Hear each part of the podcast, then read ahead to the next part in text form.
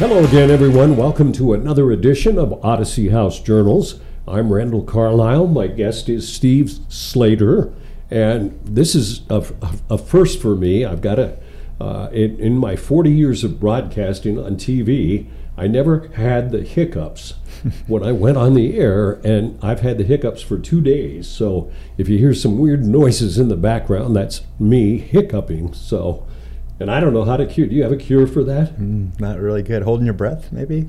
well, I'll hold my breath for the whole podcast. right. I can. When, and when I'm dead, my hiccups will be cured. This is one of the most watched and listened to podcasts dealing with addiction and recovery. And our goal is not to push Odyssey House, which I would call sort of a mainstream treat, treatment agency, our goal is to explore all avenues that can lead to recovery because recover, recovery is, is uh, different for each person. It's an individual, an individual thing. And Steve, you uh, are with a group called Dharma Recovery. A recovery Dharma. Or Recovery Dharma. It's okay. a common uh, we get that a lot. It's, but uh, yeah, it's Recovery Dharma. So, what is it?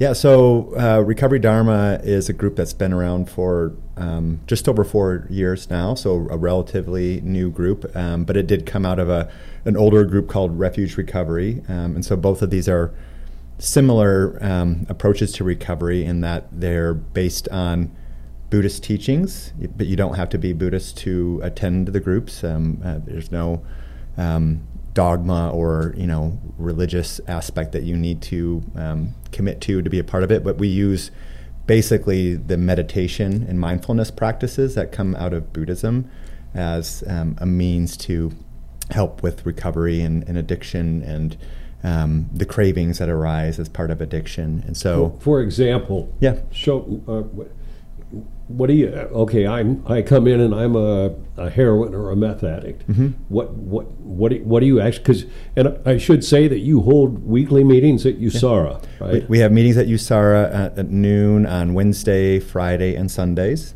Um, and anybody can come. anyone can come and if you're not able to come in person we also have a zoom link that you can join remotely those meetings. And so just and you, know, can can you come high uh, no, we ask for sobriety in our, our meetings. Um, that's that's the one we do have. Uh, like you know, if you're familiar with an AA tradition, you know, just to give you a sense of our meeting format, when we come in, we have some basic readings, and one of those is our practice, and it goes through you know a commitment to sobriety in our meetings and and respect for one another, and just kind of the basic approach of the meetings. Um, and then we read the Four Noble Truths and Eightfold Path, which is basically just um, a summary of these teachings about committing to things like using wise speech and and so on, and uh, and then we do a meditation, a guided meditation. So uh, I facilitate today, for example, on Wednesdays at noon. Um, we'll pick a meditation that um, I'll read uh, the instruction for, for everyone who's there to participate in. Um, so one might just be focusing on the breath and like trying to get out of your thinking and all of your your negative thoughts, and so right. just focusing on the breath. And we also do meditations that are called heart practices. So there's um, one that's like compassion, and so the, the, the typical path will be you'll focus on yourself, and I'll, I'll I'll provide a few phrases for the person to recite to themselves. You know, being compassionate to themselves, forgiving themselves for you know things that they they've done in, uh, in the past. Um, as we know, all addicts are, are suffering from shame and guilt and things right. like that. Right, um, and then you'll you'll move the practice next to someone who's been a benefactor, or a teacher, someone that you have you know fond feelings towards, and you'll you'll you'll send those same thoughts to that person, and then you know, we we move to a neutral person, uh, and then to some maybe someone who's difficult in their life uh, in the meditation, and so the goal in these meditations isn't to you know, produce some type of magic by sending these thoughts to someone. It's to change your own internal relationship with your feelings towards yourself, towards people outside of yourself, and try to open up um, and, and, and, process some of the negativity and, and, move past that. Which is critically important. Right. Does it work? Yeah, I, we have many people who come in f- who've never meditated before, and they say that was just amazing. You know, I, at first when you said think of somebody difficult, I resisted. I didn't want to do it, but then as it went on, I found myself realizing, you know, that I was hurting myself by holding these feelings for this person, sure. and I started to soften around that. So, and, and we have people who've meditated for quite some time, and and also um, feel the benefits of it. And one thing I'll say about it is starting with that approach of meditation, and then we move into our sharing portion after after the meditation is.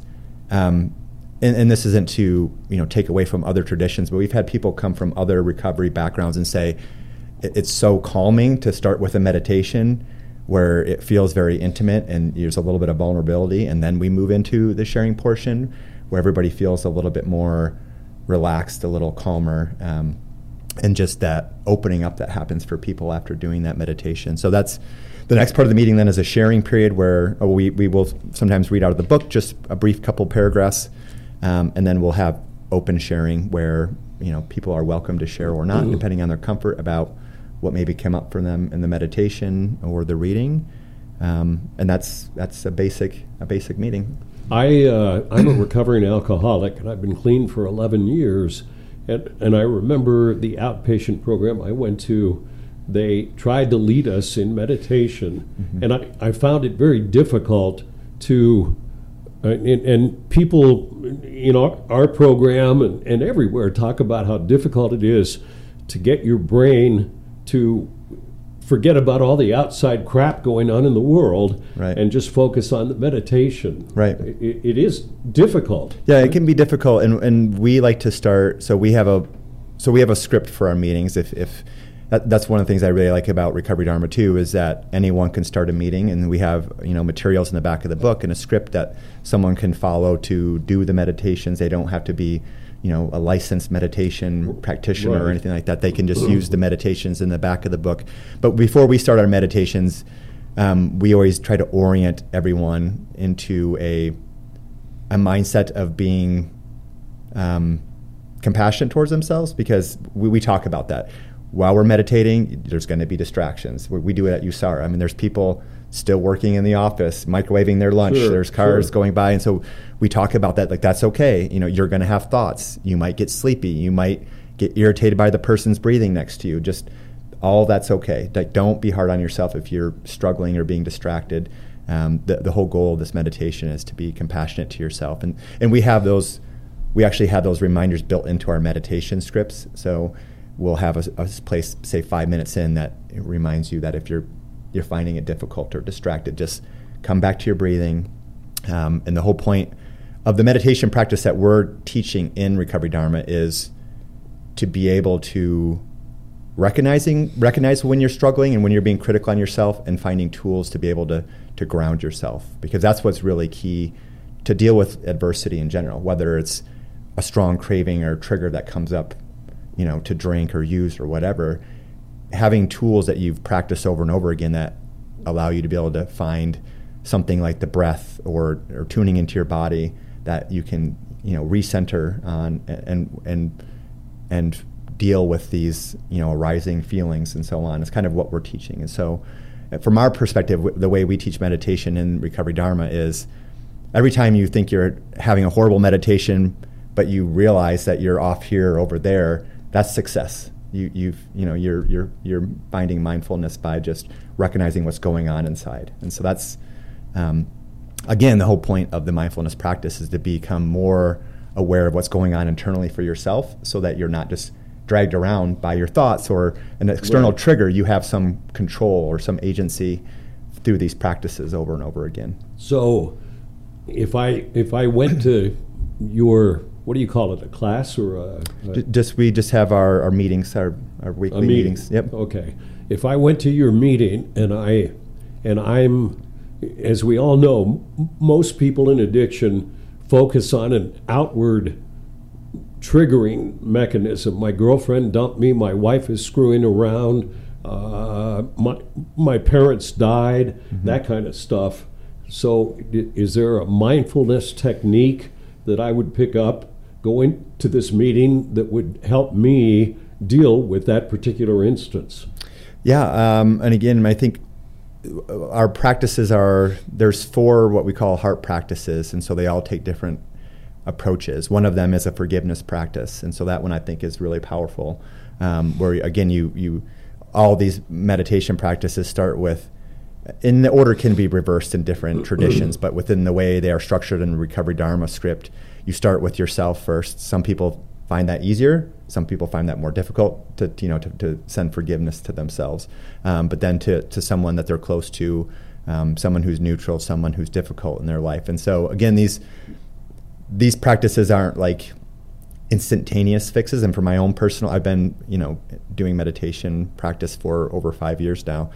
For my own self, I find you know there are really challenging situations in my life that I continue to work on, and those things soften. Um, they don't necessarily go away, but if there are certain things that are triggering or have been difficult and challenging for me, the more I do these practices, the more I can move away from being a victim or, or reacting to external circumstances and focusing more on like how do I, how am I, you know, what is going on internally for me um, when these things come up. Um, and we've you know we have lots of people come to the meetings that basically verify that that's what happens for them. Um, we do have a lot of people come who are very, you know, caught in their own circumstances at sure. the moment, um, and blaming of all everything. And I've been there myself right. in my own recovery of this is this. These are the things that happened in my life, and this is where I ended up. Um, and so there can be a lot of anger, um, and so we we try to focus on pretty basic practices. There are very there there are definitely um, more in depth meditation practices and more challenging meditation practices that we don't bring into our meetings. Um, there's one that's called Tonglen. That's a, an old Buddhist practice where you basically bring in the pain of others and then send out care and and concern in, in replace. You're basically being willing to take on you know suffering of others, but that's usually early in recovery. That's not something people right. are prepared for. We focus more on softening your own reactions to people. Um, and yeah, so I think um, I don't know if that answers your question, but there are yeah, no, it does because you're learning how to deal with your own inner turmoil. Yeah. Uh, in a way different than u- using, which mm-hmm. most people in addiction consider when they face a situation like that. Mm-hmm. What kind of response do you get from from these meetings? Uh, as far as just the feedback from the people who come to the meeting, yeah, yeah I, I think it, for me the most um, rewarding thing is when we do have new people. Um, I think with any type of recovery meeting, there's a lot of fear and worry about what it's going to be like. And so I have quite a few people email me, you know, I want to come. What is it like? Right. And kind of like what we opened with. What is it going to? What is the meeting going to be like? Is there yeah, is a lot of people? Do I have kind to, of voodoo thing yeah, that we're doing? Right. Do I have to speak? Do I have to know this right. background? Like no, right. it's very welcoming and opening. You don't have to you don't have to be a Buddhist. We have people from all different religious backgrounds who come. Um, Are you Buddhist? I, I, am now at this point now. I wasn't in the beginning of this, but I think through so maybe there is that there's that concern. You might you might become a Buddhist, Buddhist with time, but um, and there's there's nothing wrong with that. that. I mean, if you and I, I personally don't feel in you know there's people all over the spectrum on this. I don't really consider Buddhism a religion. The way I practice it, it's more of a a philosophy and approach to life, and it's it's a training of how you you know interact with the world based on some some very time tested practices. You know, I'm not I'm not believing. Yeah, time tested. How long ago? Right, right. Uh, 2,600 years ago. So, um, but yeah, as far as you know, what so after people people have some concern about coming and, and we get them to come in the door. Often people like the great thing about having the Zoom often people feel most comfortable just joining that way first. They can even keep their you know video off and they can put whatever name in they want, and sure. so they can sure. experience the meeting that way, and that's very low stress. And and and we always say that no one has to share. You can just tell us you're passing today, and so I think. You know, once people come in and then they do they give it a try, um, we have very positive reactions that people just say it was so calming and that they got a, a, lot out of the meditation. People are often surprised how much they get out of the meditation. And I often hear what you were saying people telling me, I, have tried meditating before, I can't do it. Right. My mind's all over the place, or this is happening, or I just get up and walk away frustrated. And so I think guided meditation is really a great entry because you don't have to worry too much. I'm going to I'm going to give you a few instructions every 30 seconds mm-hmm. or a minute. So there's not that long of a period to just be stuck with your own I'm, I'm, not doing it right. Right. That kind of mm-hmm. thing. Yeah. And so people really find it to be very safe and welcoming. And, and, the other common reaction we get is, and again, not to take away from other traditions, we, we have a number of people who come who come from very strong religious backgrounds where that was part of their trauma and part of their background and their history. Right. And part of you know what led them into addiction, and so they are absolutely not comfortable with going to some of these traditions that require them to surrender to a higher power and other things. And so this is for them when they find out about this, they're like, "Oh, I'm, I'm so grateful. There's an alternative where it's more focused on, you know, me taking control and working on, you know, how I relate to what's happening outside." And, and, and, and working on myself and my own mind and my own reactions. Um, and so people are very happy that there's this alternative as so, well. So a so-called God or higher power does not enter into this. No, it doesn't. If and we have people who come from you know the AA tradition, right. and that is their approach, and and they still find you know this approach is you know again we don't we don't um, judge other people's beliefs, but there's not a there's not a higher power. It's about again taking responsibility for how you react to the circumstances that arise. Do you do you have any? It's really hard to tell. Like people ask, is our program success, successful? Right. Uh, do you have any any numbers or quantification of of how many people this has worked for? It's a really right. hard thing to. Right. You know, it is really challenging. Um, I've been involved for, um, like I said, for five years with refuge recovery, which is very similar, and then we, um, when there was a, kind of a branching out into this new group, Recovery Dharma, in 2019. Um, that's the approach that we've been taking. So I've been involved for you know over five and a half years now. Um, and I do see a lot of regular, you know, people who come. So I consider that a measure of success, sure. myself included.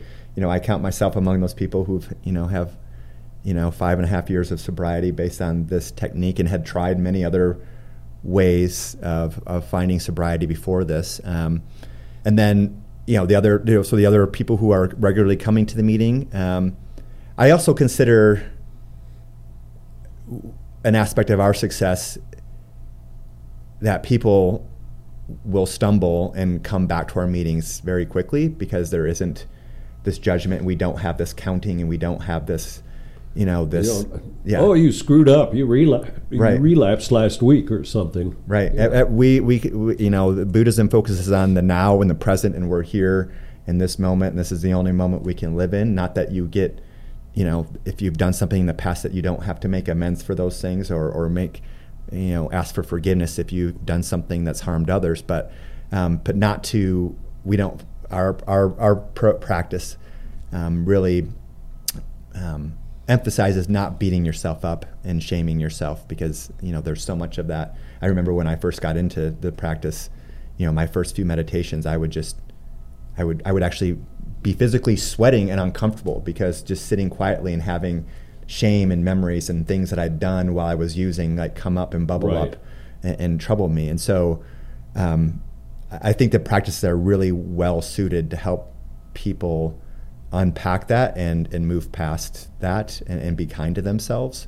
Um, so we have a lot. I think we have a lot of success in that. We have people that I see come back that you know they do have difficulties and they have st- they stumble, but they they don't feel that they can't come back to the meeting. They can come back to the meeting and say, I you know, I screwed up this weekend, and everybody's right. comp- nobody's like sure. shaking their head, or everybody's just like it's okay, you know, and, and is happy that they're back. And so, I've I've been to a, a whole bunch of a, AA meetings, and it sounds to me like the big difference is, first of all, the higher power concept, but then secondly, uh, you know, it, AA focuses a lot on like in the fourth step about going through all the screw ups you had in your life, mm-hmm. which it sounds to me like you guys don't focus on because you're focusing on now, mm-hmm. and then making amends to all the people that you may have hurt. Mm-hmm. Yeah, there. When we do have something called inquiries, so they're questions that you are supposed to reflect on, um, either with you know a, another friend who's in recovery, um, a peer that you can trust, and so I think we do have reflection on those things, but again, not to like not to beat yourself up with shame right. about it.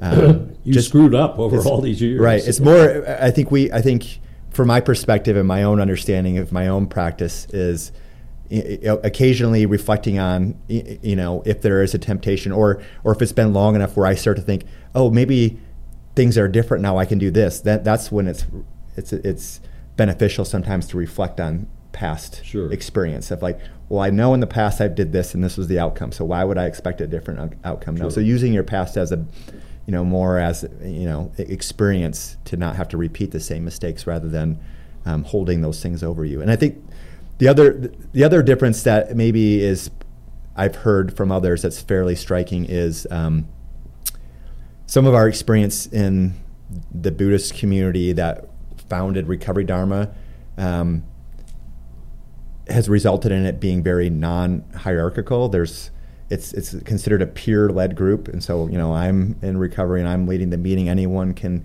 facilitate a meeting. We have all the documents here. We don't have like a formal um, structure of like oh there's state chapters and there's local chapters every right. every right. one of our meetings is completely independent and we you know we are the recovery dharma salt lake group we're not beholden to recovery dharma global. Um, there is a, a, board and a nonprofit but their role is really to support things like you know creating the book. They have an annual conference. Um, they help with the meditations. They help with the needs of the group. They support the local groups. Um, and then you know we as a part of that we don't um, generally have um, a mentor mentee structure. Um, we have uh, peers. We have what we you know sometimes call wise friends. You know, you reach out to others in your group, but there's um, we try to avoid some of those power dynamics that um, can occasionally can you know to lead to sure, problems. Sure. Um, in groups. You say you're in recovery from what? Uh, from alcohol. Um, and yep. Join the crowd. Right, right. it's a large group, but uh, yes. So I've been in. Uh, so I've been sober for about five and a half years. Okay, I've got eleven. I've got you beat. Right. Awesome. that uh, it sounds like uh, I've I've never had a problem with when people talk about Buddhist philosophy and everything. Mm-hmm. I, I don't see how you can be negative about it because it makes sense, mm-hmm. right? Right. You know. Yeah, I don't think it's not controversial, right? I, I, don't think we've ever had anyone show up that's found it to be a, a negative thing. I think um, occasionally there are people from who've been raised in strong Christian traditions um, that find it a little bit threatening, um, perhaps because mostly they don't understand. I mean, mostly when people ask me questions now about it, whether it's in recovery or just in the world at large, because people know that this is a thing that I do. Um, I don't keep it secret that you know, I meditate and I facilitate recovery dharma meetings, and this is something important important to me. Um, so, so, do you meditate every day? I do meditate daily in the for morning. How, for how long? Twenty five ish minutes um, in the morning, twenty five to thirty minutes, depending on how quickly I have to move my kids along. Um, did you meditate before you came in for the podcast? I did. Yes. Huh. So, um, it's it, to me, it's become, it, regardless of recovery, it's become one of the most essential tools in my life. It's something that I wish I had learned about, you know, as a teenager. This was sure. something that was known. Can you imagine trying to tell a teenager, hey, okay, we're going to have family meditation now? I've tried. I have a teenager. it hasn't gone over super well just yeah. yet. Uh, but he is interested in mindfulness because it's becoming more and more common in, in you know mainstream world and secular world, and so he's he's my my oldest son is into sports and he's he's hears other athletes talking about the benefits of mindfulness and, sure. and training their minds so that you know say before a game they're not just racked with anxiety there's a way that you can step out of that and stop letting these cir- circular thoughts going round and round in your head and just like letting that control you and, and sure. ruin your performance and so it has benefits for for so, everyone. So do you? Uh, does does it cost something to go to this group? No, uh, it's completely free um, to show up at uh, our meetings. Um, if you're interested in a book, those are like six dollars. Um, we have those usually at the meetings, uh, but you can also get it as a completely free PDF. And and, and you. You're at USARA. We're at USARA. With, with the hours again? So we, we meet every Wednesday, Friday, and Sunday at noon. So that's easy to remember. Um, so uh, and those are the Wednesday and Fridays are just an hour. Sundays a little bit longer because we do a bit more reading out of the book. So that's an hour and a half. And um, USARA, for people listening or watching, is on 21st South, about how far east? It's 200 east. Yeah, just up from State Street. Yeah. Uh, yep. Wow. And there, there are a couple other meets I'll just mention too, just because I, you know, if someone is interested in a meeting or listening from somewhere else, um, there are Recovery Dharma meetings across the globe, mostly in the U.S., but many of them have Zoom because a lot of this we started right before sure, the pandemic. Sure. So um, if you're looking for a meeting, there's online meetings every day of the week. So what places. do you what do you Google? Um, recoverydharma.org. So it's just recoverydharma.org, and then they have a meetings listings page. Because we have we have viewers and listeners all around all around the world actually, but mm-hmm. but a lot in the United States. Uh, our second largest city is Columbus, Ohio. Mm-hmm. I hmm. presume they have a chapter there. Yeah. You know. yep, definitely. Um, so you can find your local meetings there as well as you know hybrid meetings. There are a lot of people during COVID got into. There's a whole Recovery Dharma Online or RDO now. That's just a community of people who have built what we call a sangha. So that means just community. Um, um, they built an online community, and wow. that's thriving and really large. Well, in my opinion, it's obviously not going to hurt you.